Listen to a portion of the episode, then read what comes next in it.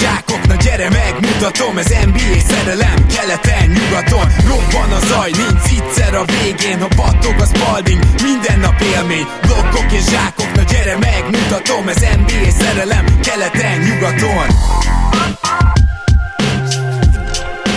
Éj, jó! Szép jó napot kívánunk mindenkinek! Ez itt a Rep City keleten-nyugaton podcast, a mikrofonok mögött Zukai Zoltán és Sédai Gábor. Szia Zoli! Szia Gábor, sziasztok, örülök, hogy itt lehetek. Mi is nagyon örülünk, hogy itt lehetünk, ez sokban köszönhető nektek, és erről egy picit szeretnék beszélni, nem magunkról, bár az is megérne egy pár történetet, de a kezdő ötről. Legtöbben valószínűleg már értesültetek róla, de aki nem, az nagyon örülök neki, hogy rajtunk keresztül értesült. Ez nem túl jó hír, de az egyik nagyobb támogatója a kezdő ötnek átmenetileg itt a válság időszak alatt kiszállni kényszerült, vagy kiszállt. Nem akarok belső sztorikat hozni, de kis túlzás két puszért, meg egy hátba veregetésért dolgoznak jelenleg a szerkesztőségben. Azt hiszem, hogy a kezdő öt az elmúlt években szinte mindannyiunk életének a része, kb. Napi része. Én mindig azt mondtam Gobodics Tominak, hogy csak, azért, csak azokért a cikkekért, ami összefoglalja, hogy mi történt előző hajnalban meg este, illetve beharangozza, hogy milyen meccsek következnek, tehát csak a, a beharang összefoglalókért képes lennék előfizetni erre az oldalra. Most minden esetre a segítségünket kérik a kezdőötnél, átmeneti támogatást kérnek, meg tudjátok keresni ezt a cikket, akár a kezdőötön, akár a kezdőöt Facebook oldalán, akár az en bé á Magyarország csoportban. Természetesen arra kérlek titeket, hogy olvassatok el, és hogyha tehetitek, akkor támogassátok őket, ha csak átmenetileg is, de szerintem mindannyiunk érdeke, hogy egy ilyen elképesztően magas színvonalú sportportál, ami ráadásul a mi kedvenc sportunkkal foglalkozik, hogy, hogy, ez, hogy ez életbe tudjon maradni. Igazából ennyit akartam mondani, hogy, hogy aki teheti, az nézze meg, és aki teheti, az mindenképpen jelezze, hogy fontos, mert a kezdőt az en bé á követéshez Magyarországon szerintem elképesztően fontos. Hát maximálisan egyetértek. Én, én nem olvasom talán annyit a, a cikkeket, mint te, de, de én is így is minden nap elolvasok több, több elemzést, illetve az általad is említett összefoglalókat mindig, és nyilván persze megértjük, hogy jelen pillanatban ez, ez nehézkes lehet. Gáborral mi azon szerencsések közé tartozunk, akiknek még mindig van állása, sőt, azt gondolom, hogy a te nevedre is mondhatom, nem nagyon érintette eddig még.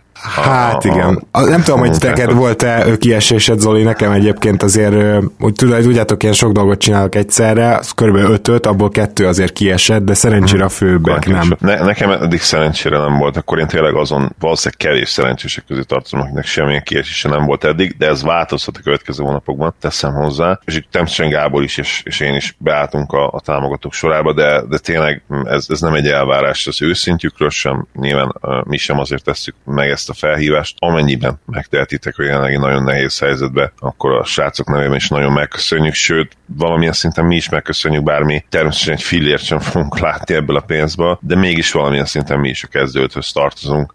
Bár szerkesztők soha nem voltunk Gáborral, egy időben, ha, ha ennyit elárultok, volt szó arról, hogy esetleg mi is szerkesztők leszünk a, a munkánk miatt, az egyéb elfoglaltságok miatt, ez sajnos nem jelentett össze, de egyébként nagyon szerettünk volna nagyobb részben is a kezdő csapat tagjába válni, de azért így is megjelentek cikkeink, blogposztjaink időnként. És hát ugye náluk, a podcast rendszeresen megjelenik. A podcastben így van, a podcasttel ugye gyakorlatilag partnerei vagyunk a, partnerei vagyunk a, a kezdőknek, úgyhogy nagyon-nagyon reméljük, hogy, hogy tudtok akár, ahogy Gábor mondta, átmenetileg segíteni, és természetesen nagyon köszönjük mi is a, a támogatásotokat. Szerintem nagyon jó dolog, hogy a közönségi finanszírozás Magyarországon is kezd el terjedni, kicsit átlépve azt, hogy neked külön támogatókat kell keresni. Nyilván ez Magyarországon még azért nincs olyan szinten, hogy ezt még meg lehessen tenni. Teljes mértékben vagy állandóan, ugye nekünk is voltak támogatóink, jelen pillanatban is van ugye a Rep City néved a szponzorunk, de ettől függetlenül azt, azt gondolom, hogy ez nagyon jó irányba halad, és, és pár év múlva felérhet arra szintre, ahol, ahol külföldön van.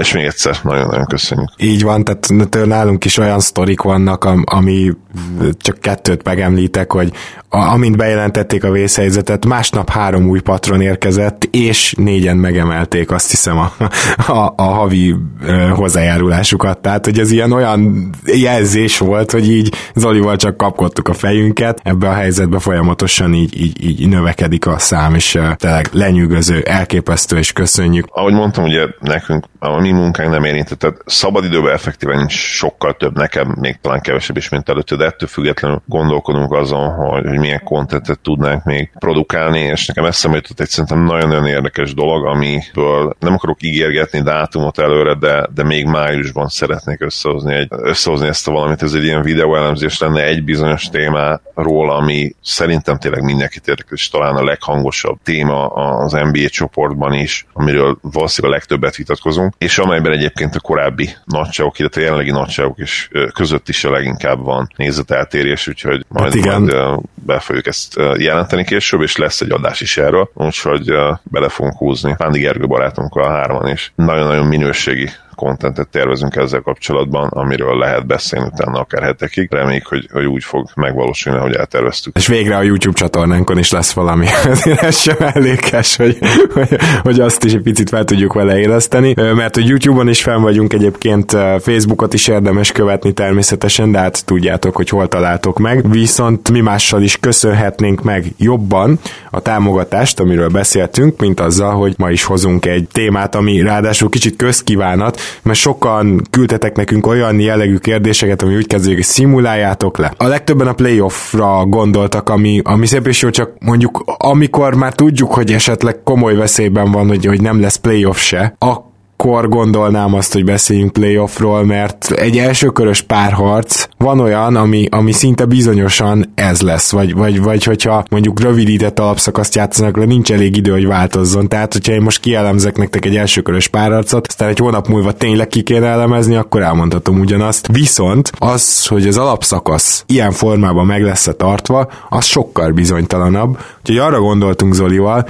hogy megnézzük, hogy a csapatoknak gyakorlatilag milyen tétje lett volna az alapszakasz hátralevő részének, mi az, amiről esetleg le fogunk maradni. És azt javaslom, Zoli, hogy menjünk kelet tetejéről, és aztán majd nyugat tetejére érünk föl a végére. És így persze bevállaljuk, hogy pont egy olyan csapattal kezdünk, mint a Milwaukee Bucks, amelyiknek nagyjából összefoglalva szerintem annyi tétje lett volna az alapszakasz hátralevő részének, hogy ne sérüljenek meg, illetve még annyit írtam fel, hogy Korver vajon a rotáció része lett volna, a playoff rotáció része lett volna, mert például azt nehezen tudom elképzelni, hogy ő ebből a szünetből harminchat évesen majd úgy fog visszajönni, hogy nem lesz még ennél is lassabb. Az alapszakasz az nem igazán hordozott számukra akkora tétet már. Ugye volt ott egy pillanat, amikor a Lakers elég közel került hozzájuk, de aztán, aztán azt hiszem bejött egy pár vereség zsinórba a Los Angeles-i gárdánál, és onnantól közel nem volt kérdés, hogy a Bucks meg fogja nyerni az alapszakaszt, bár talán ez még azért nem annyira igaz, most megnéztem, és amikor ugye vége lett az alapszakasznak, reméljük átmenetileg, vagy ha, ha nem is, akkor a playoff még folytatódhat, ugye, akkor azért két meccs különbség volt köztük. Ö, bocsánat, ugye... de annyi, hogy kicsit több szerintem, mert a Bucksnak, hogyha megnézed, azért győzelmekben. Igen, volt, igen. igen. Hát akkor ugye azt hiszem, az feleknek szokták számolni plusz győzelmeket, ugye? Így van, tehát három. A meccs különbségnek. Igen, igen, tehát gyakorlatilag igen, három, három mérkőzés volt közöttük, igen. Úgyhogy hát azért az, az ennyivel a vége előtt elég nagy előny, én azt gondolom, és nagyon valószínű ilyen nyolcvan százalék, hogy a Bucks maradt volna az első, és hát ha a playoff kontextusában is gondolkodnánk, akkor nyilván ki lehetne hegyezni ezt a szezont arra is, hogy akár Giannis maradását is befolyásolhatja majd, de, de nyilván addig azért nem akarunk előre szalad, szaladni még. Így van, hanem beszéljünk a Raptorsról, akár együtt a Celtics-szel, mert végül is ők azért versenyeztek a második helyért, és keleten a második hely az bizony értékes. Szóval azért az, hogy mondjuk a Philly, tehát benne van a pakliban, hogy a Philly hatodik marad, és, és az az egyik lehetőség, és a másik, hogy az Orlando és a Brooklyn lemeccseli egymás között, ez egy komoly verseny, maradjunk annyiban, ebbe biztos vagyok, és akármennyire is akadozott a Philadelphia támadásban, nyilván majd egy-két szóval róluk is beszélünk, de biztos vagyok benne, hogy senki nem akarná még az ellenségének sem azt, hogy az első körben a Philadelphia jöjjön szembe, viszont azért a Raptorsnak itt is három meccs előnye volt, úgyhogy én azt gondolom, hogy ezt lemenedzselték volna, és ez is lett volna a Toronto Raptors célja. Jó formában volt a Raptors a, a lejátszott alapszakasz vége felé, és ahogy mondtad, igen, ez a három meccses előny azért ez, ez az akkor jött össze, a Celtics utolsó tíz meccsén egy ötötös mérleget hozott, nem játszottak túl jól, úgyhogy én is azt gondolom, hogy a Raptorsnak azért nagyon jó eséllyel meg lett volna, meg lenne ez a második hely, és nagyon-nagyon fontos, hogy ki ellenkezz ez. Bár ugye a Celtics Knicks fanok azért én azt gondolom, hogy magabiztosak lettek volna a hetvenhatos ellen, de hát ők mindig azok. Nagyon jó kis rivalizálás alakult ki a, a két csapat között az elmúlt években, főleg a szurkolói között. Pedig szerintem play-offban talán nem is játszottak egymással, ugye? De bizony, ugye ez az első Embiid-es rájátszás, ahol a Boston azt hiszem négy egyre verte végül a Philit. Igen, tehát akkor egy, egy pár harcér volt. Ettől függetlenül egyébként kialakultnak ilyen rivalizások. Emlékezzünk arra, hogy, hogy a Warriors és az o ká cé között is volt azért egy ilyesmi, pedig ugye egyszer találkoztak a play-offban abban az ominózus évben, amikor három egyről kapott ki az o ká cé, de, de ugye a sztárok, meg a fiatal sztárok mindkét csapatban, ez, ez itt is abszolút megvan, hogyha, hogyha a Celtics-re gondolok, és, és a Sixers-re nyilván a Raptorsnál nem feltétlenül, bár azért most már idén ott is, tehát ugye Siakam csak előre lépett, illetve vannak olyan tehetséges fiatalok, akik,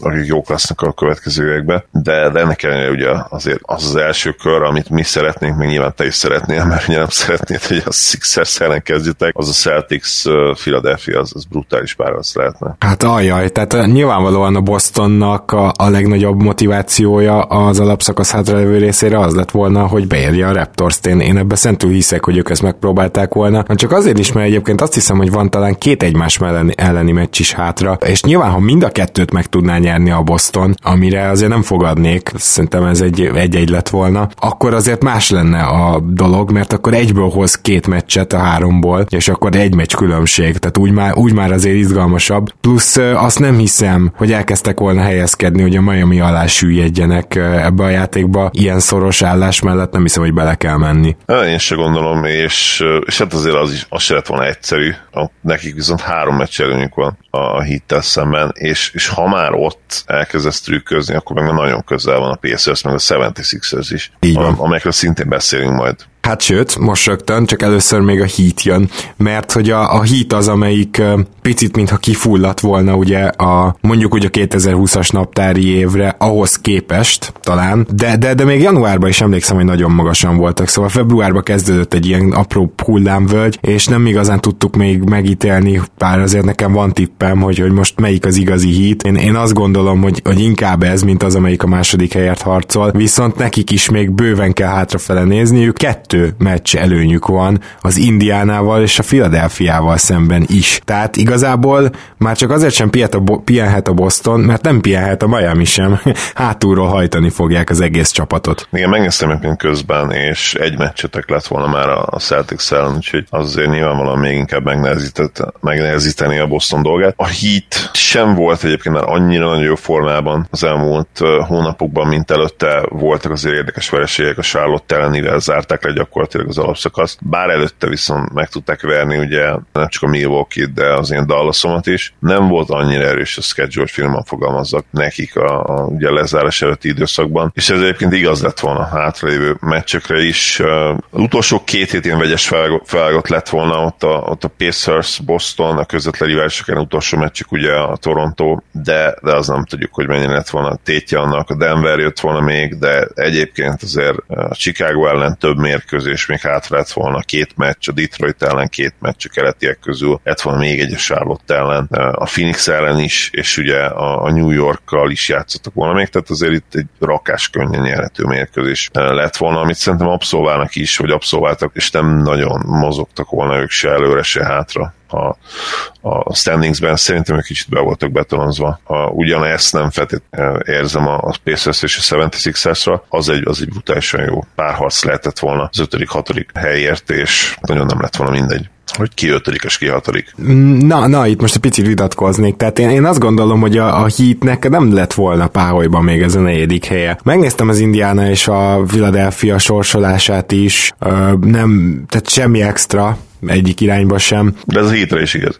De igen, pont ez a Heatre is igaz, és én azt gondolom, hogy kevés a különbség ahhoz, tehát mennyi kettő meccs, ugye, kevés a különbség ahhoz, hogy, hogy ezt úgy érezzük, hogy ez, ez megvan. Főleg azért, mert én, én azt gondoltam, hogy a Philly nagyon gázul érintheti Ben Simmons kiesése, viszont ha most mégis folytatódna az alapszakasz, tehát hogyha innen megyek neki, akkor Ben Simmons valószínűleg száz százalékosan ott lenne. Ugye egy ilyen idegbecsípődés volt a hátában, korábban, és a Pacers is egyre jobban kezdett kinézni, tehát én, én nagyon szomorú voltam. Mind a két ja. csapat ötötte, ötötte hozta az utolsó tíz meccsét, szóval annyira azért nem tátosodtak meg. Hát a Pacers az hét hárommal hozta le konkrétan az utolsó hét meccsét. A Sixers igen ötöttel, a Pacers hét hárommal, de nézzük meg azért kicsit a schedule-t, hogy kikkel játszottak. Hát, igen, egyébként voltak benne jó győzelmek. Mondjuk azért a Cleveland-del is játszottak, Charlotte-tal is játszottak, New York-kal az elmúlt tíz meccsen, de mondjuk kétszer, egyszer megverték a Milwaukee-t, illetve a Dallas-t is, és épp, hogy kikaptak a Bostontól az utolsó meccsükön. Igen, egyébként a Pacers-ben én még mindig inkább bíztam volna, mint a, mint a Sixers-ben. Azért, pont azért, mert ugye Simmons időlt, szerintem egy nagyon-nagyon fontos játékosa.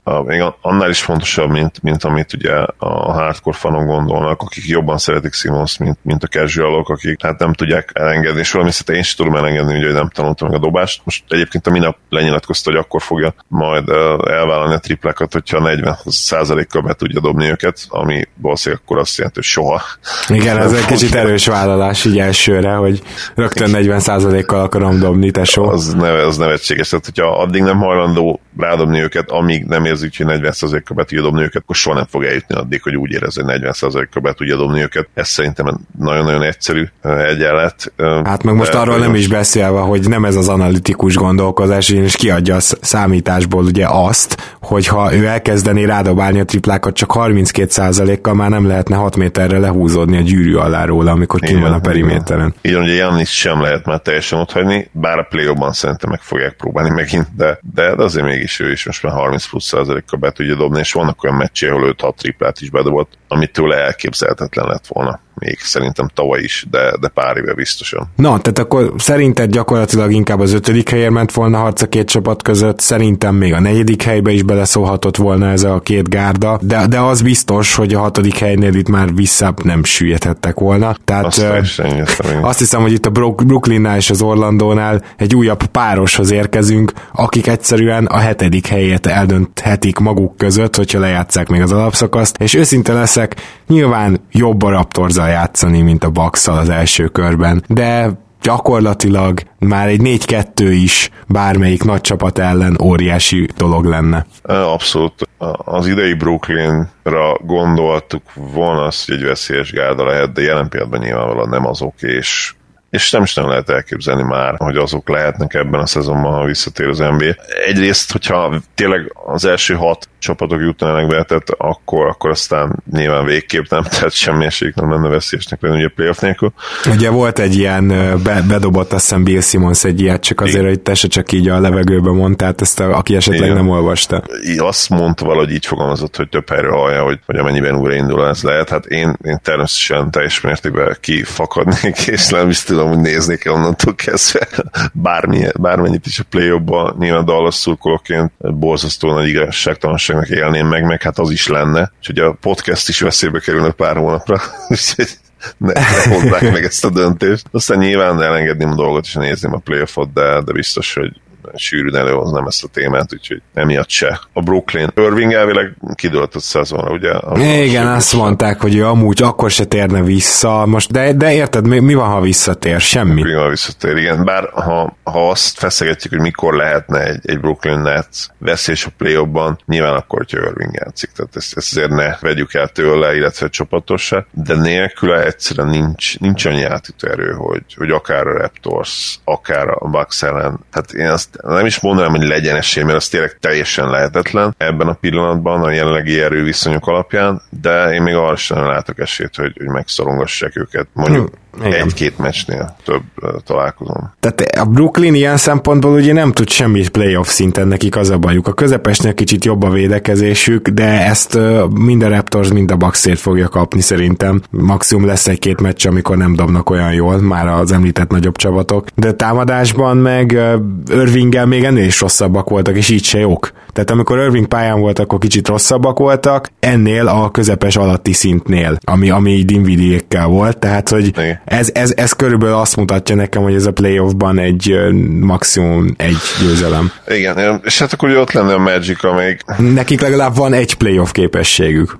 Igen, hát de mondjuk nem tudom, tehát igen, a védekezésük, de azt hiszem idén nem olyan jó, mint tavaly volt, és és hát oké, így retrospektíve könnyű magyarázni, de hát ugye a tavalyi párat is igazából nem arról szólt, ugye a Raptors ellen, hogy, hogy ők mennyire jók voltak az első meccsen, hanem egyszerűen első meccs volt, amit ugye a Raptorsnak automatikusan le kell adni. Így. Mindig, hogy, hogy legyen esélye a többi csapatnak is. Tavaly ezt elmondtattak, hogy utólag esélyt adtak mindenkinek, de hát utána ledózeroltátok őket. Nem volt kérdés, azt hiszem a felmaradó négy, ugye egyrészt backdoor sweep volt, másrészt meg a négy meccsből hármatból ottan nyertetek. Igen, igen, tehát onnantól már csak egy volt szoros. Oké, okay, ez rendben van, ugyanakkor én a Magic részéről még mindenképpen megpróbáltam volna megedőzni a Brooklynt, mert akkor is inkább a Raptors ellen próbálkozok újra. Nekik a Bucks az sokkal rosszabb matchup. A, a, nyilván a Bucks egyébként elképesztően rossz matchup a liga kilencven százalékának, tehát nem mondtam ezzel nagyot, de, de mégis úgy gondolom, hogy, hogy a, a Bucks ellen egy ilyen támadásban nagyon maximum, nem is tudom, kétdimenziós csapat, de semmiképpen sem sokdimenziós, mint a Magic, hát ö, nagy, nagyon hamar meghalna. Tehát ezért mondom, hogy, hogy szerintem, ha más nem, megpróbálták volna még az előzést, és nem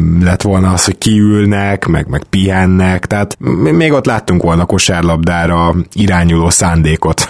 Igen, én azt gondolom, hogy a, hogy a Bucks ellen olyan csapatoknak lehet jó esélye, akik, akik jól dobják a, a triplát. Az Orlando Magic az hát filmakban sem egy ilyen csapat, huszonötödikek, ami a tripla százalékot illeti. De még nem, csak nem, nem is dobnak rá sokat, azt hiszem, mert mondjuk Cliffordnál meg is lepődnék, hogyha sokat dobnának rá. Igen, igen, a, ebből a szempontból is ott vannak a futottak még kategóriában, huszonharmadikok, most megnéztem. Szerintem a, a Bucks ellen tényleg azoknak a csapatoknak van esélye, akik, akik nagyon jól dobják a triplát. A, a Raptors ilyen, a Miami Heat ilyen. Ha már itt tartunk, a Celtics sem dobja rosszul. Celtics sem dobja rosszul, így van, úgyhogy a Ezek, ezek a gárdáknak van bármi esélye. Keletről is hát nem véletlen az, hogy ugye ezen felsorolt csapatok vannak ott azért az élmezőnyben, a keleti élmezőnyben. Jön a Washington Wizards, amelyiknek meggyőződésem, hogy a legnagyobb hátralevő feladata az lett volna, hogy Bill ne nagyon játszon. Tehát, hogy kicsit túl jól állnak. Én tudom, hogy, és erről már beszéltünk korábban, hogy, hogy mennyire kellemetlen az, hogy az egyző a saját állásáért küzd, és ezért gyakorlatilag mindent kitalál, amivel minél több meccset nyerhetnek, és bizonyos szempontból működik is, mert a liga legaljára vártuk a Washingtont, nem csak védekezésben, ahol tényleg a liga legalja lettek, hanem, hanem azt gondoltuk, hogy hát ez támadásban is szar lesz ez a csapat, és ugye egyáltalán nincs erről szó. Éppen ezért most jelen pillanatban a kilencedik helyen állnak itt a megszakításnál, még, még előnyük is van. Helyen állnak a, a legrosszabb csapat versenyfutásban is, tehát. Igen, tehát itt, itt, itt gyakorlatilag azt mondhatjuk a Washingtonnal, hogy oké, okay, szép volt, köszönjük, meg kellene mondani Brooksnak, hogy látjuk, oké, okay, még tudsz egyző lenni, meg, meg tudsz egyzeni, ennek ellenére is lecserélném, de ezt most csak így egymás között, és, és meg kellene neki mondani, hogy jó, akkor Bilt kiülteted, esetleg Bertánzt is, tehát én, én, én szerintem, hogyha van esze a Washingtonnak, akkor az lett volna a további motiváció, hogy egy meccset se nyerjenek. Igen, a, megnéztem Wizardsnak a a sorsolását, ez a schedule-ját visszamenőleg is, és nem tudták azt produkálni, amit a, a legrosszabb csapatok szoktak tudni, hogy Ginorba hat, hét, nyolc, kilenc, tíz vereséget elszenvednek. A legtöbb vereségük az négy volt, egy négyes sorozat idén. Az is csak egyszer. Egyébként az összes vereség sorozatuk csak három mérkőzésből állt, és, és utána mindig tudtak egyet nyerni, utána volt, hogy nyertek kettőt Ginorban. Ez, ez a minta, ez, ez gyakorlatilag elég volt arra, hogy, hogy elrontsak ezt a, ezt a tankot, és azért ugye beszélni Beszéltünk sokat arról, hogy a, hogy a mostani rendszerben nem annyira számít, azért ez nem teljesen igaz. Nem ártott lenni azért az öt legrosszabb csapat között, és akkor vannak hasonló esélyeid az első pikre, mint, mint bárki másnak. És oké, okay, idén nem feltétlenül lesz olyan erős draft, az biztos, hogy jelen pillanatban nem tűnik olyan erősnek, mint am, amit személyesen én vártam, meg amit a szakértők vártak. Mély lesz, sok jó játékos lehet, akiből rotációs játékos szintet kinézünk, De, de úgy egyébként meg minden lutri az első helyeken. Én megkockáztattam Wiseman-t az első helyen, de egyébként tényleg ne, nehéz, nehéz. Picit messzire kalandoztál Washingtontól a végére, de az biztos, hogy, hogy erre az első draft helyre gyakorlatilag már nem nagyon van esélyük. Ugye én azt gondolom, hogy reálisan olyan top nyolc, top kilenc, top tízből sorsolhatnak be téged akár az első helyre ezen a drafton. Vicces egyébként, mert az en bé cé pont tegnap lehozott egy cikket, amiben az volt a szalag cím, hogy James Wiseman could be the rim protector Wizards need, és tényleg nagyon kell nekik egy ring protector, de hát kilencedik helyről nehéz lesz. Hát nehéz. Charlotte Hornets, amelyik le van maradva a Washingtontól is, viszont könnyedén megelőzhetnék őket. Szóval itt a Hornetsnél az van, hogy szerintem ott megy ez a, a fiatalítási projekt, és nem igazán tudsz velük tankolni, nincs kit kiültetni ugyanis. Úgyhogy szerintem a Hornets egy ilyen el van a levesben hátralevő alapszakaszt hozott volna le, és igazából nyilván az az érdekük, hogy a fiatalok játszanak. Nagyon sokszor elmondtuk ezt a Hornets-e kapcsolatban, ők tényleg semmit, semmit sem tudnak tankolni sem. Ne, nevetséges, nevetséges, amit em jé csapatot csinál.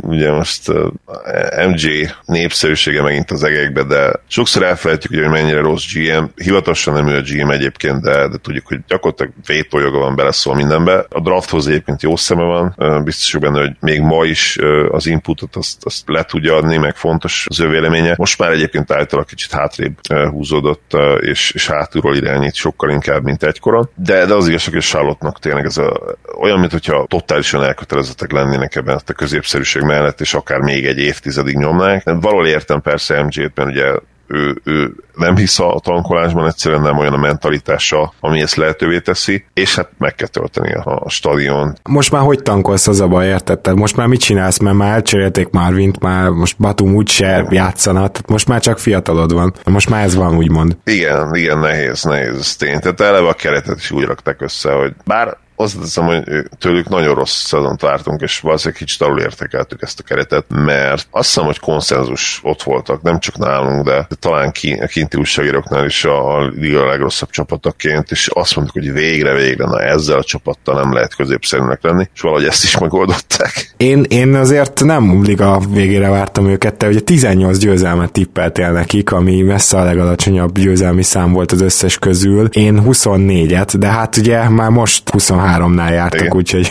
én, nyilvánvalóan én is alul lőttem őket. A Chicago Bulls pedig abszolút fölöl lőttük. És azt gondolom, hogy a Bulls megint csak az a csapat, amelyik nem tudott volna tankolni a hátralevő időben, mert az is meglepetés, hogy ennyire rosszak. Számomra hatalmas meglepetés lett volna, hogyha, hogyha a szezon végéig nem javulnak, és őszintén szólva én őket várnám még innen is a kilencedik helyre, és, és ugye megint csak ott tartunk, hogy nem tudsz kit kiültetni, nem tudsz igazából tankolni azzal a kerettel. Nehéz, nehéz, igen. Uh, ahogy mondtad, a, a Bulls-tól még többet vártunk, uh, főleg ugye Lauri Markkanentől. Kicsit, kicsit az ő stockja most ezután az alapszakasz után azért, azért lezuhan. Annó az é bé után Én, én tőle azért ilyen szupersztár, nem is szupersztár, de mondjuk ilyen borderline all-star-szerű fejlődést vártam, és ahhoz képest ez a, azért ez a, ez a tizenöt hat szezon átlag azért eléggé gyengús. Mm, na most már csak arra válaszolj nekem, hogy te mit vártál volna tőlük az alapszakaszban, a hátralevő időben? Többé-kevésbé ugyanezt a, ezt a, ezt a középszerűséget, bár az utolsó tíz meccsükön ugye három hét, három hetet hoztak le, hogyha megnézzük a, a konkrét scheduled, akkor azért konstatálnunk kell, hogy ebből azért ki lehetett vonozni még egy, még egy viszonylag rossz,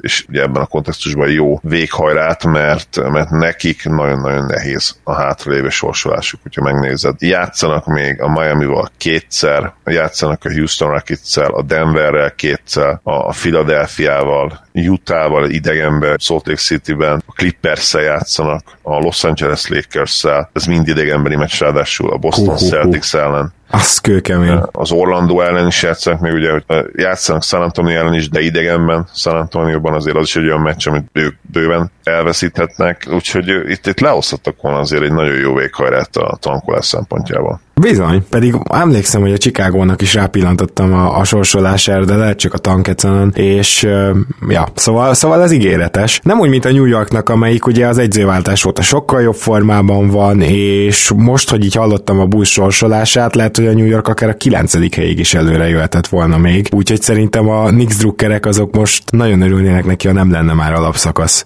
A Knicks a másik csapat, amelyiktől én személy szerint sokkal többet vártam volna tankolás szintjén, de hozzá kell tenni, hogy, hogy ők azért elég közel vannak ahhoz, hogy, hogy ott legyenek a legrosszabb csapatok környékén. Nyilván a, a Warriors az idén egy teljesen külön szintet képvisel. A Warriors, akiről ugye mindenki azt gondolta, hogy tankolni fognak egész évben, természetesen szarkasztikus vagyok. Szóval a New Yorknál még akármi is lehetett volna, de az biztos, hogy nem úgy alakult ez a szezon, ahogy azt sokan várták. Tehát náluk, én azt gondolom, egyértelműen mindenki azt várta, hogy, hogy rossz lesz a csapatuk. Tehát eleve az a... Komolyan? Na akkor ezzel is hagyj vitatkozzak, tehát szerintem a New Yorkot egyértelműen az ilyen Cleveland, Washington, nem is tudom, kit vártunk még nagyon alulra, de Charlotte, tehát ezek fölé egy szinttel várta mindenki gyakorlatilag, és mégse történt meg. Én nem, nem teljesen így emlékszem, nyilván saját tippjeinkre nem emlékszem, tehát azt nem is várjátok talán, hogy ezt meg tudjam nézni, de az asset halmozás, mint olyan, ugye az, azt már megkapták a szerződést, hogy itt közben nem az volt a cél, hogy, hogy egy minőségi rosszát építsenek, amelyik harcban lehet. Na igen, ez nem is sikerült. Halmoztak, ami igen. nem is sikerült nyilván, hanem, hanem ugye a sok erőcsatár az, az nyilván nem azért került oda, hogy most akkor ők velük nyernek majd, hanem úgy gondolták azokról az eszetekről, hogy, hogy ők hogy belőlük értéket lehet majd csinálni. És ez valamennyire azért egyébként így is történt, hogy csak kaptak azért egy első köröst. Morrissert, ők nagyon befűröttek jó pár drafton már azzal, hogy egy picit túl jók voltak, illetve amikor nem voltak elég jók, illetve ugye elég rosszak voltak, mint tavaly, ugye, akkor meg nem álltam elég a szerencsét, tehát nyilván egy Zion szerették volna, hogy ledraftoljanak, nem pedig Barrettet, és tényleg csak és kizárólag a Golden State volt már úgymond elérhetetlen távolságban a tankolás szintjén, viszont, viszont hogy említetted, azért a schedule az, az nem volt túl acélos. Hát nekem elsősorban az érvem az, hogy milyen jók az edzőváltás óta, és hogy ez egy abszolút upswingben, ahogy mondják kint, tehát egy felfelé ívelő csapat volt, és szerintem, szerintem akár a kilencedik helyre is odaérhettek volna keleten. És ezt is vártam volna tőlük. Viszont a Detroit Pistonstól teljes ellentétjét, óriási tankolásban volt a Pistons, és szerintem még reális esélyük lett volna, hogy kelet legaljára úgymond lemásszanak. Igen, a Pistons az utóbbi gyakorlatilag tizennyolc-húsz meccséből elveszített tizenhét-tizennyolcat, két győzelmekor gyakorlatilag ez alatt az időszak alatt, és itt minden, mindenkitől sikerült kikapni, nem csak a jó csapatoktól, de, de tényleg azoktól is, akik ellen azért lehetett volna esélyük győzelmet kicsikarni, ugye például a Knicks ellen volt egy sima vereségük, a Charlotte ellen is volt egy másik sima vereségük, még egyszer a Knicks ellen egy szoros meccs, ez ott az elmúlt húsz meccs alatt, és hát persze a jobb csapatoknak meg, meg simán, simán lefeküdtek, úgyhogy itt én is azt gondolom, hogy, hogy összevetett volna egy olyan, olyan mérleg, ami mondjuk a top öt legrosszabb, ebben a, a simán ott lett volna. Gond nélkül, és ráadásul a Pistonsnál látszott, hogy nincs is kit berakni, mert nem csak kiültetik az embereket, hanem elcserélik, meg azok sérültek, ugye Griffin, tehát nem, nem, nem az lett volna, hogy így visszajön valaki, aztán varázsütésre hirtelen újra jó a Pistons. Atlanta Hawks, megint csak nem tankoltak volna, abba biztos vagyok, és nyilván az Hawks is azért egyértelműen jobb volt, mióta Collins visszatért, és nekik a legnagyobb kihívás nem a tankolás, vagy ilyesmi lett volna, hanem az, hogy megnézzék, hogy Capella és Collins mennyire tud együtt működni, és én nagyon kíváncsi is lettem volna erre őszintén, szóval, szóval ha nem csak emiatt sajnálom, hogyha nem lesz egyáltalán alapszakasz, de emiatt is, mert ez a páros azért az egyik ígéretes jövőbeli csapatnál van, és ezeket nyilván kiemelten nézi az ember. Nem tankoltak, ez tény, viszont ettől független azért zsinórba ki tudta kapni a legrosszabb csapatoktól is az a ugye a lezárás előtti hetekben is. Szerintem nekik is azért lehetett volna bármilyen esély, ugye húsz győzelemben álltak, amikor lefújták, ennél kevesebb csak két csapatnak volt, viszont tény, hogy, hogy nagyon közel volt ugye a Knicks is, és a Pistons is, sőt még a, a Chicago Bulls is. Ahogy mondtad, itt, itt Capellát meg lehetett volna nézni, és hogyan néz majd ki Collins mellett a minap, vagy pár napja olvastam nyilatkozatot tőle,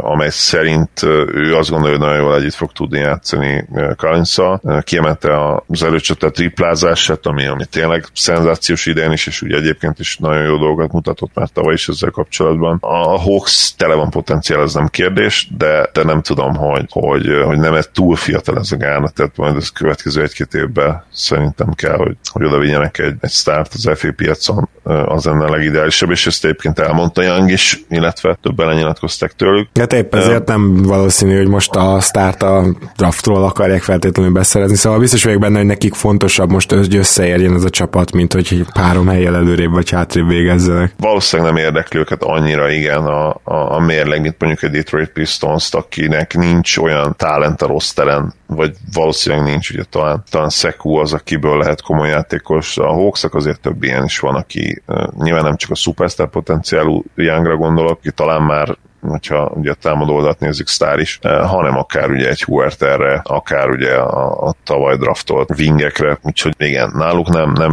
nem létkérdés az, hogy feltétlenül toppiket szerezzenek, de, de azért, ha már van esélye, én mindig azt mondom, hogy ki kell használni, és egyébként, eh, hogyha ha most lefújnák a, a szezont, akkor azért ott lennének a, a top öt legrosszabb mérleggel rendelkező csapat között, és, és akkor azért elég jó esélyük lenne egy magas pikre is. Nagyon kíváncsi lennék, hogyha mondjuk az első piket bemákolják, akkor mit csinálnak, oda viszik-e Weissmant, mert szerintem ő az egyetem a legjobb játékos. Hát igen, az már-már kellemetlen szituáció lenne, de én pont azért bízok a Detroitnak a tök utolsó helyében, úgymond, hogyha lejátszanak még az alapszakaszt, mert csak úgy keleten, mert a keleten nyilván, nyilván, igen. Így van, mert hogy a Cleveland Cavaliers is egyre jobb volt ugye a, az edzőváltást követően, tehát hasonló volt a helyzet, mint New Yorkban, és éppen ezért meg is győződve, vagy meg vagyok rá arról győződve, hogy annak ellenére, hogy lehet, hogy Love-ot azért kimélték volna, de itt nem Kevin Love-on áll vagy bukik a dolog. Egy jobb edzővel elkezdtek jobb kosárlabdát játszani, szerintem a Hawks nem érték volna utol, de a Pistons-t megelőzték volna. Lehet, hogy a Cavs drukkerek nagy bánatára, mert róluk viszont nem lehet elmondani, hogy ott van a keretükben a jövő nagy tehetsége.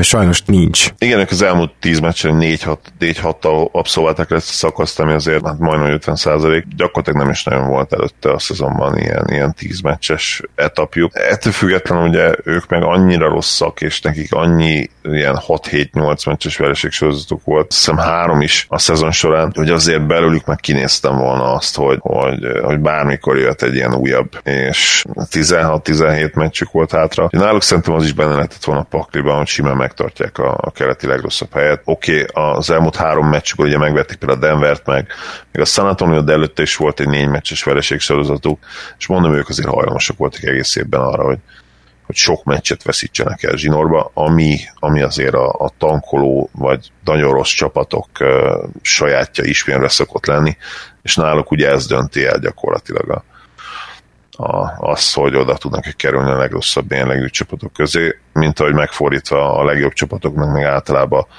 e, kell az, hogy ilyen hat-hetes győzelmi sorozataik legyenek, és akkor tudnak az első két helyre konferenciába menni. Olyan, olyan nem nagyon van, hogy, hogy egy, egy domináns csapat, mondjuk ilyen négyes győzelmi sorozatokkal odafér, mert aki tényleg nagyon jó, az, az, az egyszerűen matematikai alapon bele fog csúszni nagyon sok győzelembe, aki meg nagyon rossz, az nagyon sok vereségbe zsinórba, úgyhogy Úgyhogy jóforma ide vagy oda, én a Cavs-nek azért elég jó otszokat adtam volna arra, hogy meg, megőrizze ezt a keleti utolsó helyet. Hát őszintén leszek, szerintem a Detroitot ott lehetetlen lett volna alul tankolni. Tehát én, én, én ezt olyan szinten adnám a Detroitnak most, de, de van benne valami, amit mondasz, tehát a Cavs azért főleg a védekezésükkel szilárdan tudják néha szállítani a vereséget. Hát ugye a Golden State Warriorsnak gyakorlatilag annyi lett volna a hátra a szezonból, hogy Wigginst egy kicsit bedolgozzák, és hogy nehogy véletlenül valami nagyobb győzelmi sorozatba belefussanak Steph Curryvel, ami szerintem majdnem garantált volt, ugyanis Curryt egyáltalán nem negyven perceztették, vagy ilyesmi, és nyilván egymaga ő sem tud annyit emelni ezen a csapaton, hogy releváns legyen. Főleg nem, nem idén, meg tényleg nem az volt a cél, ahogy mondtad, hogy, hogy ő majd ő visszatér, és akkor, akkor minden megnyernek. Az vicces volt egyébként, hogy Currynek is beszélni kellett arról, hogy miért tér vissza, meg, meg ugye Currynek magának is, mert voltak olyan szurkolók, akik gyakorlatilag megkérdeztük tőlük, hogy mégis mi a francnak térne vissza, tök, tök felesleges. Viszont az érdekes volt, hogy ugye ő egy meccset tért vissza, aztán, aztán, aztán kívült megint valami sérüléssel, ugye, és március, most megnéztem a gamelogot, március hatodikán játszott, és megint kívült. Tehát, hogy... Pont újra játszani akart, amikor meg már jött a járványhelyzet, úgyhogy hát igen, gyakorlatilag Curry játszatása annak ellenére, hogy visszatért, nyilván nem lett volna előtérben. Durva volt, hogy idén, idén akkor valószínűleg öt meccse lesz, tehát az a, az a basketball reference nem fog annyira jól kinézni. Hát az nem. és, és karriestatok szempontjából is ez egy nagyon-nagyon nagy érvágás, hogyha max pontról beszélünk, vagy, vagy akár tényleg csak bármi olyan kumulatív statokról, tripla, ugye összes tripla, valószínűleg meg lesz az neki, azért jelen be fogja érni, de nem teszünk jót az ilyen szezonok, hogyha, hogyha ilyen kontextusban gondolkodunk. Beszéljünk a Minnesotáról, amelyik bődületesen le van maradva még mindig a többiektől, annyira, hogy tulajdonképpen a Golden State közelebb van hozzájuk, azért ezt nem gondoltad volna, mint, mint mondjuk a Suns, aki előttük van, és még gyakorlatilag a playoffért akart küzdeni, szóval a Minnesota Timberwolvesnál azt gondolom, hogy az egyértelmű és, és kitűzött cél az az, hogy a fiatal magot, amit most sikerült összehozni, ugye D'Angelo Russell-lel, meg, meg Malik Beasley-vel, meg Juancho Hernan Gomez-zel és Karl Anthony Towns-zal ezt játszasd, mert gyakorlatilag be vagy betonozva nagyjából. Hát a keleti csapatokat is nézni akarom, akkor nem annyira, de, de, de van esélyed a jó draft helyre is, és nyilván a fiataljaidat meg nem fogod kiültetni.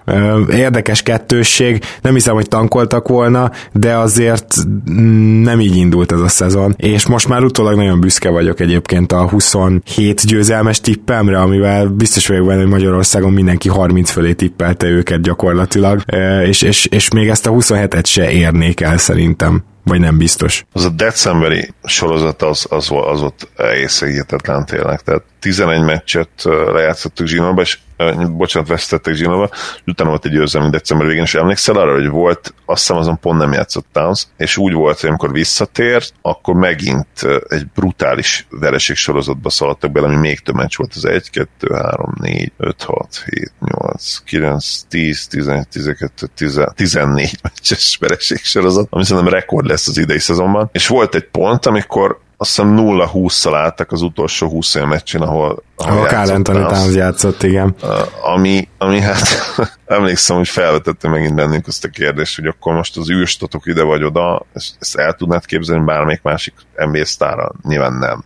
Hát főleg, hogy azért ez nem volt ilyen teljesen géligás csapat. Tehát ebben ez a legrosszabb, hogy nem. Itt azért nem arról van szó, hogy egy, egy rakat géligással körbe rakták. Na és mit gondolsz, hogy ez hogy alakult volna a szezon végén? Mert viszont Beasley-ékkel meg azért mutattak életjeleket. Igen, viszont az utolsó három meccseket megint csak elveszítették, ugye abban a kettő nem is feltétlenül világverő csapat ellen, ugye az Orlando és a New Orleans, és, és hajlamosak voltak tényleg arra egész évben, hogy, hogy nagyon durván kikapjanak. Tehát olyan, olyan blowout vereségek voltak ebben benne, ami Amit, amit tényleg nem tudtunk volna elképzelni a szezon előtt sem, mert oké, okay, ez benne volt a pakliba, hogy nem jutnak play-offba.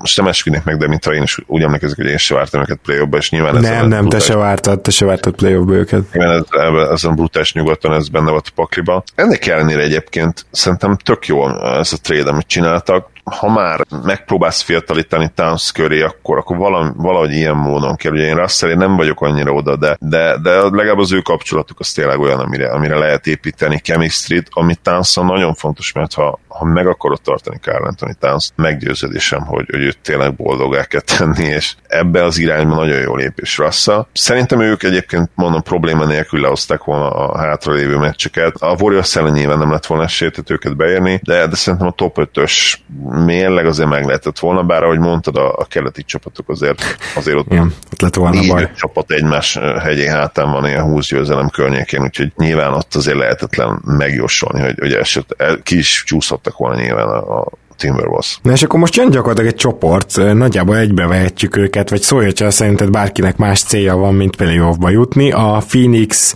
San Antonio, Sacramento, New Orleans és Portland közül azt esetleg el tudom képzelni magamban, hogy a Phoenix és talán a San Antonio is hamarabb kiesett volna egy kicsit ebből a versenyből, hogy kiéri utol a Memphis-t. Ugye tudjuk, hogy a Memphisnek milyen nehéz sorsolás volt hátra, és nyilván ebből táplálkozik az, hogy itt még négy-öt meccses hátrányból is esetleg nekivágnak bizonyos csapatok a playoff hajszának. Szerintem nekivágtak volna, és amint a Suns és a San Antonio kiesik, ott mondjuk mindkét csapatnál el tudom képzelni, hogy pihentessenek, és van is két, hogyha Rubióra gondolsz, vagy hogyha a Spurs öregreire gondolsz. Tehát azt el tudom képzelni, hogy a végére, legvégére azért tankolt volna ez a két csapat. A Kings, Pelicans, Blazers szerintem végig küzdött volna, ameddig a tehát körmük szakadtáig. A Kings, igen, én is azt gondolom, azért is, mert azért, azért vannak nagyon jó fiatalok, ők sem feltétlenül érezhetik úgy, hogy rá vannak szorul a draftra. Pelicansnál nyilván ugyanaz a helyzetet, ott fontosabb, hogy egy Zionnak minél több sikerélményt adj korán, ők biztos, hogy nem álltak volna bele a tankba, a Blazers nyilvánvalóan, de ezt magyarázni se kell, hogy miért, és azt Spursben meg a Sunsban én is láttam ezt a lehetőséget, már csak azért is, mert nyilván ők voltak matematikailag is a leginkább lemaradva a Grizzlies-től. Azért ez a hat meccs, ami például, és ugye az lehet, hogy nem is hat, hanem ugye akkor a győzelmeket is oda számoljuk, akkor az lehet inkább ilyen hét meccs különbség a Suns és a Grizzlies között, az gyakorlatilag én azt mondom, hogy beoszthatott a hátrány, amikor tizenhat mérkőzés van hátra, és hát a, a Spurs is tényleg egész évben annyira középszerű volt, sőt, hát a jobb időszakaikban voltak, időszak akikben voltak középszerűek. Az elmúlt legutolsó tíz meccsükön is ugye öt-öt volt, a Suns is egyébként négy-hat, úgyhogy szerintem nekik semmi esélyük nem lett volna. A Sacramento, na, ők viszont tényleg kezdtek jó formába kerülni, és ők még azért azt mondom, hogy még veszélyesek lehettek volna, meg nyilván, nyilván a Blazers, bár hozzáteszem, a Blazers viszont pont. A Blazers-re emlékszel, volt egy olyan idő,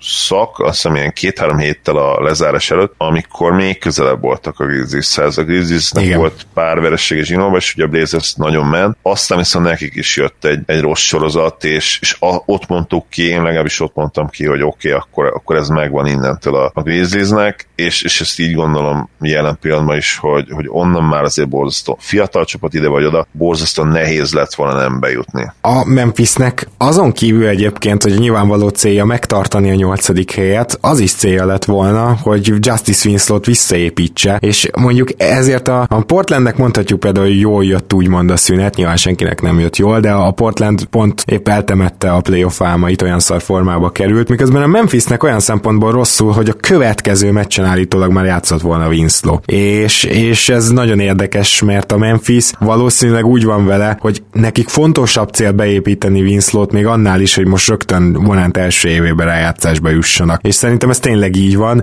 gyakorlatilag akkor is arra mentek volna rá, hogy megnézzék Winslow-val ezt a csapatot, ha Winslow-nak nem megy a sérülés után. É, egyébként ezt nem gondolom, tehát szerintem Winslow-nak ment volna. A lényeg az, hogy, hogy náluk ez még hátra volt gyakorlatilag ez a beépítősdi, a, amellett, hogy, hogy megpróbáltak volna playoffba jutni. Nem kérdés, és azért is nagyon-nagyon sajnálom, hogyha, hogyha kigolyóznák a, ezt a két fiatal csapatot, és itt most ide veszem Memphis-t is, mert ugye Lukának, Képinek, Morantnak, jé jé jé-nek nagyon-nagyon fontos lehetne az, az az egy playoff páraz tapasztalat is, hogy, hogy beleszagoljanak, hogy milyen ez az egész közeg, és egyszerűen borzasztó igazságtalanság lenne, hogyha elvennék tőlük. A, a Memphisnek pedig brutálisan jó rossz tere van ezek, ezek a fiatalok, és, és mondom, szerintem bejutottak volna, nagyon-nagyon jó esélyük lett volna, és ki tudja Winslow-val, még, még akár egy, egy, egy meccset el is lopattak volna a Lakers-től, én azt gondolom. A, a Memphisben ez tényleg reálisan benne van, hogy akár a Lakers-től ellopjanak egy meccset, tehát igazából pont azért, amit mondtál, jól összeillő fiatalok, ha egyszer kijön a lépés, akkor az valószínűleg egy jó meccs lesz. A Mavericks szerinted be lett végül betonozva a hetedik helyre, mert mondjuk annyira nincsenek lemaradva annyira sokkal, hogy másfél meccsre vagytok a Houstontól és az Oklahoma City-től.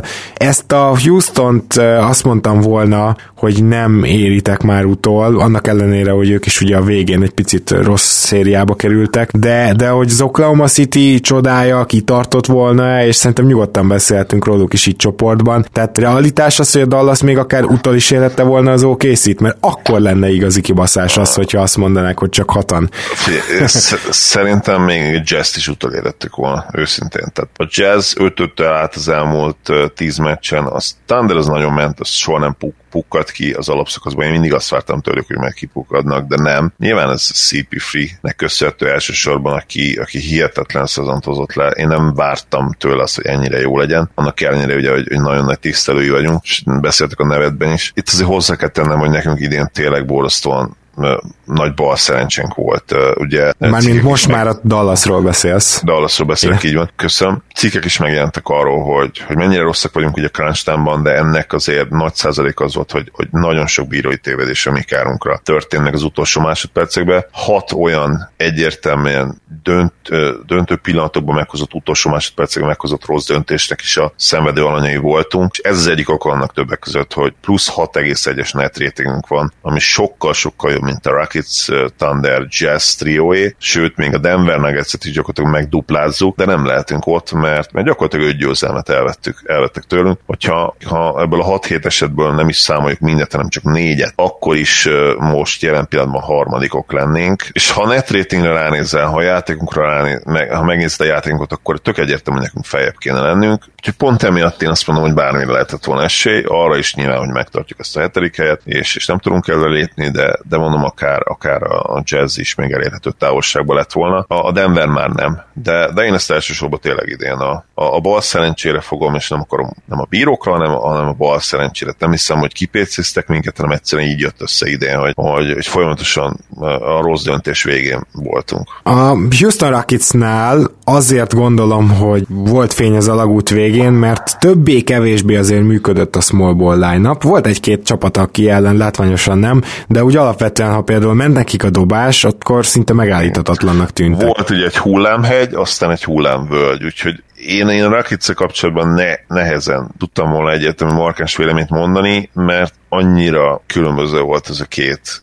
két időszak náluk. Az elején ugye D'Antoni volt az Isten, azt, hogy ú, most végre valaki belállt ennyire a small ballba, és minden statisztika azt üvöltötte felénk az elmúlt években, hogy a small ball a legjobb, és mindenkit agyonvertek gyakorlatilag, aztán jött egy nagyon durva zuhanás, és azt nem igazán tudtam hova tenni, hogy miért. Akkor meg persze jött a, a másik tábor, és mondta, hogy na, látjátok, ideig óráig működik a small ball, de ez egy gimmick, az csak szakaszosan lehet, akár meccs közben, egy-egy playoff párharcba, pár meccsre be lehet rakni, de egyszerűen big man nélkül a mai ligában sem lehet konzisztensen nyerni, és nem tudjuk meg talán, hogy melyik tábornak van igaza. Pedig ez lett volna az alapszakasz hátralevő részének nagy tét. Nem? Hát inkább azért a playoff, én azt mondanám, tehát ott derült volna ki, illetve ez megint olyan, most ha Rocketsnek nem sikerül, az nem azt jelenti feltétlenül, hogy nem lehet a jövőben ezt ennyire durván és ennyire nagy dózisban alkalmazni, csak csak lehet, hogy pont nekik nem. Hát mondjuk, őszinte leszek, szerintem, hogyha ne, ők nem tudják megoldani ilyen periméterjátékosokkal, plusz triándi játékosokkal, akkor ennél jobb small ball setupot nem biztos, hogy el tudok képzelni. Tehát, nem, nem nagyon, vagy most jön még egy Jordan Pippen duó, és kb. Igen, tehát, hogy ja, jó, csak azért mondom, mert szerintem, hogy Houston az megtalálta volna magát, legalább az alapszakaszban, az Oklahoma City-re pedig inkább nem mondok semmit. Tehát igenis azt várom, vár, hogyha lejátsszák az alapszakasz maradék részét, akkor nem maradnak az ötödikek, hanem visszább csúsznak. Ez van, és most, hogy bemondtam, biztos feljönnek még a harmadik helyre is. És a, a, a Utah... Egyébként ez nem akkora tipp, amikor megnézed, hogy három csapat áll negyven győzelemmel, igen. Meg az előtt ülővik is negyven, negyvenegy. negyvenegy, negyven.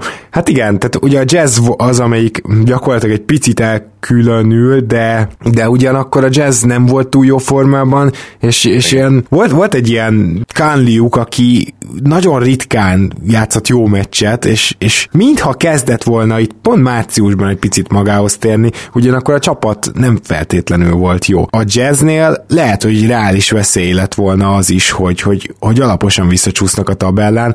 Lehet, hogy túlzás, de én azt gondolom, hogy, hogy ők még valahol örülnének is annak, hogyha innen mennének neki a playoffnak. Hát az biztos, hogy örülnének, és ugye Rudy Gobertnek kéne küldeni a köszönő táviratokat, meg a Fú.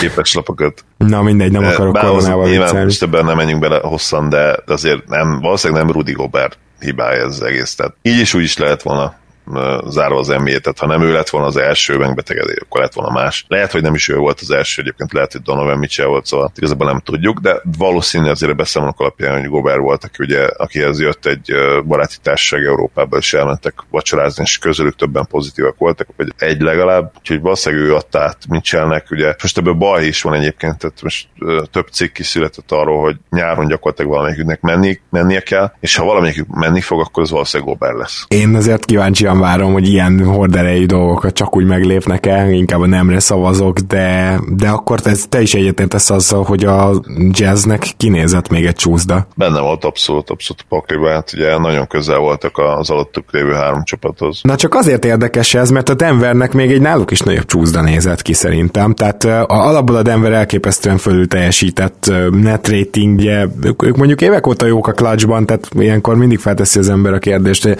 ez mennyire fölül teljesít, és több jó klácsjátékosuk is van, meg nyilván rohadtul elfáradnak az ellenfelek az ő hazai pályájukon, tehát hogy értjük valamennyire az okokat, de, de azért olyan sorsolása volt hátra a Denvernek, hogy én, én szerintem simán elveszhették volna még a harmadik helyet. Igen, főleg ugye a keleti, ott ugye egy, egy keleti túra lett volna még, meg ugye a nyugati csapatokkal is játszottak volna még, úgyhogy benne lehetett volna pakli, abszolút a Denver nem volt messze jön meggyőző idén, amennyire én vártam őket. Ennek elsősorban az oka az, ugye, hogy Jokic lassan kezdett, ő, ő utána mondjuk zseniális volt, tehát mondhatjuk, hogy talán lehozza a legjobb eddigi szezonját, alapszakaszát legalábbis, ami az advanced statokat illeti, meg mi egymást, és, és volt több olyan hónap, ahol, ahol szerintem élete legjobb formájába került, viszont Gary Harris egész szezonban stabilan pocsék, és, és hát Murray sem tudott olyan szintet lépni, és ő talán sem ennyire, mint amit vártam volna tőle, persze ő, neki mindig van valami apró sérülése, úgyhogy, úgyhogy ez is belejátszhatott.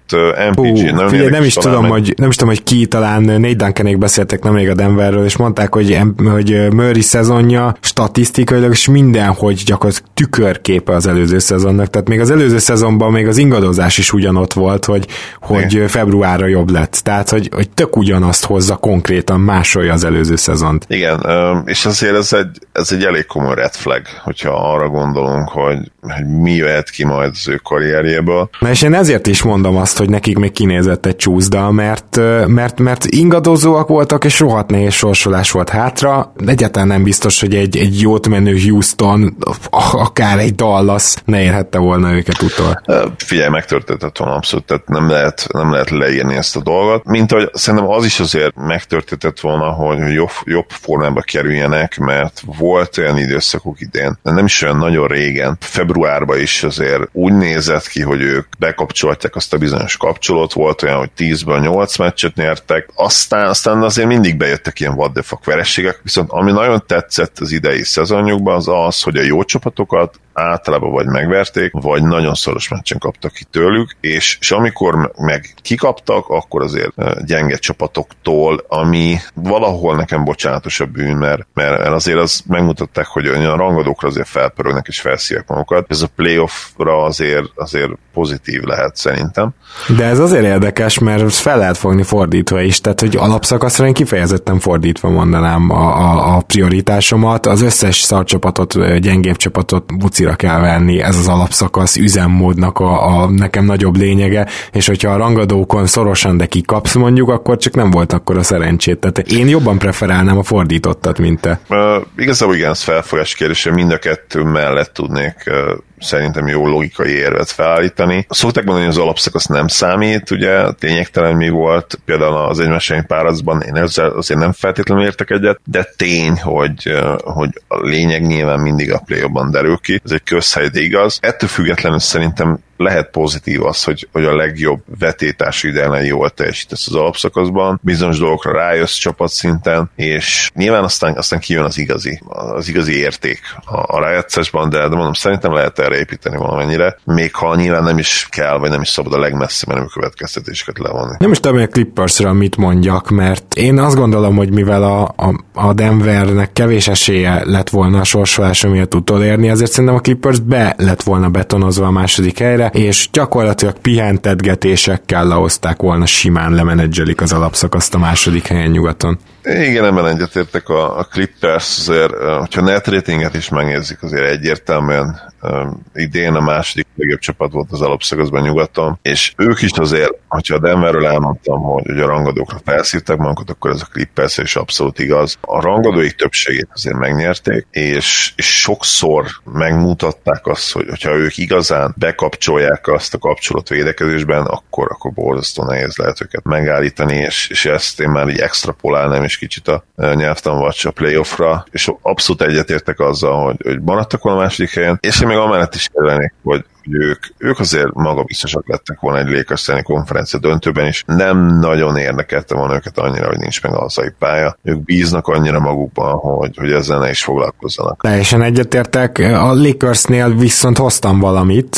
Annyi, hogy szerintem a Lakersnél amellett, hogy az első hely nyilván páholyban megvan, és azért a Bucks utolérése lehet, hogy picit nagy feladat lett volna már. Azért náluk a pontos playoff rotáció kialakítása szerintem még hátra volt. Nyilván megvoltak az elképzelések Vogelék fejében, de azért én kíváncsi vagyok arra, hogy például egy Rondó az, az egy playoffban jelen pillanatban pályára küldhető-e, mert nem vagyok teljesen biztos benne, abba se vagyok benne, abba se vagyok biztos, hogy mondjuk ká cé pé-nek került volna be így a nyolcas pályán a kezdőbe, hogyha ekkora képzavarra érhetek úszásból és fociból egyszerre, engedjétek meg nekem, szóval talán még ez hátra volt a Lakersnek az alapszakasz maradékában. Igen, valahol egyetért veled. Szerintem azért, azért megvolt a, a playoff rotáció nagyjából, és, és Rondo benne lett volna. Tehát van, van az en bé á-ben ez, hogy a veteránokat kicsit azért túlértékeljük, és ő megkapta volna a lehetőséget. Azt el tudom képzelni, hogy ha bizonyos meccsokban nagyon megy, nem megy neki, illetve megszivatják védekezésben, akkor azért kirakta volna.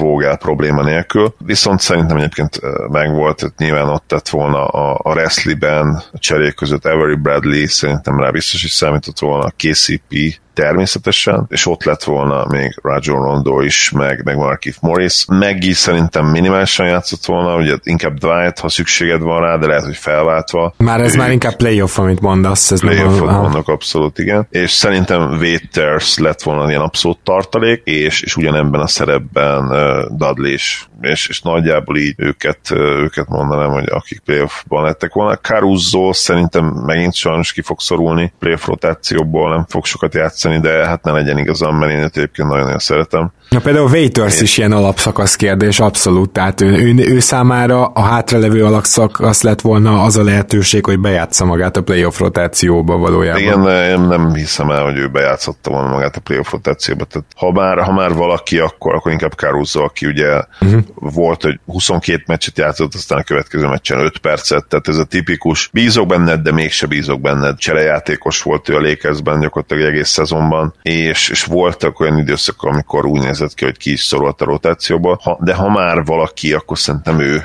ő az, aki, aki a play-offban inkább játszott volna. Fiatalabb, én azt gondolom, hogy talán jobb dobó is, és biztos, hogy jobb playmaker. Lehet, hogy egyébként Waiters, bár róla se gondoljuk azt, hogy nagyon jó védő lenne, de talán, talán, talán jobb védő. De bár szerintem Alex Caruso szíve, haszolja, az még mindig többet ér, mint egy Waiters. Tehát én inkább őt. Ha már kell egy olyan ember, aki időnként beállt majd, akkor, akkor inkább ő. Aha.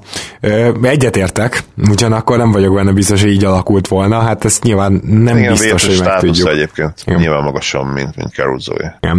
Sok jót mondjuk nem tett neki az elmúlt idő. Úgyhogy...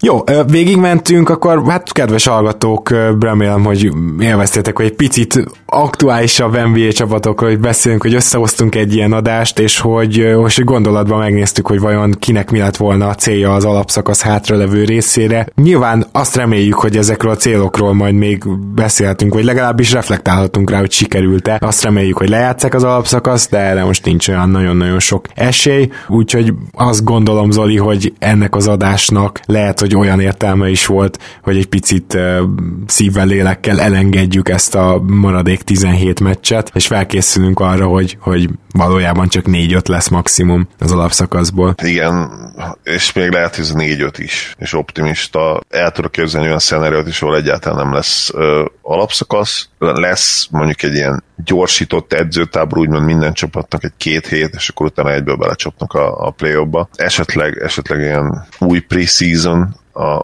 playoff csapatoknak csak külön egy helyen, de az meg azért lenne fura, mert akkor egymás ellen játszol, és utána meg ugye élesbe is egymás ellen játszol, tehát az meg, azt meg azért nagyon nehéz elképzelni. Nem tudom, hogy hogy lesz, de a lényeg, hogy legyen valami ezen a ponton, én azt mondom. Igen, nagyon szépen köszönöm, hogy itt voltál ma is. Örülök, hogy itt lettem. Szia Gábor, sziasztok! Kedves hallgatók, köszönjük szépen a figyelmet, ahogy az adás elején mondtuk, a támogatást is, és most a kezdő ötnek is szüksége van arra, aki tudja támogatni, úgyhogy mindenképpen azt se felejtjétek el, és minden jót kívánunk a következő adásig, jövő hét elején is érkezünk. Sziasztok!